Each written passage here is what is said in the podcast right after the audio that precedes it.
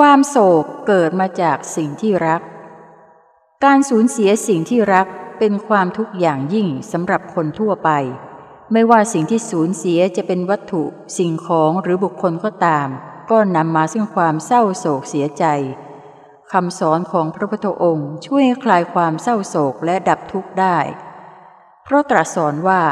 ทุกสิ่งทุกอย่างในโลกนี้รวมทั้งตัวเราด้วย ล้วนตกอยู่ภายใต้กฎธรรมดาข้อหนึ่งว่า มีความไม่เที่ยงแท้ไม่แน่นอน แปลเปลี่ยนไปตลอดเวลาตามเหตุปัจจัย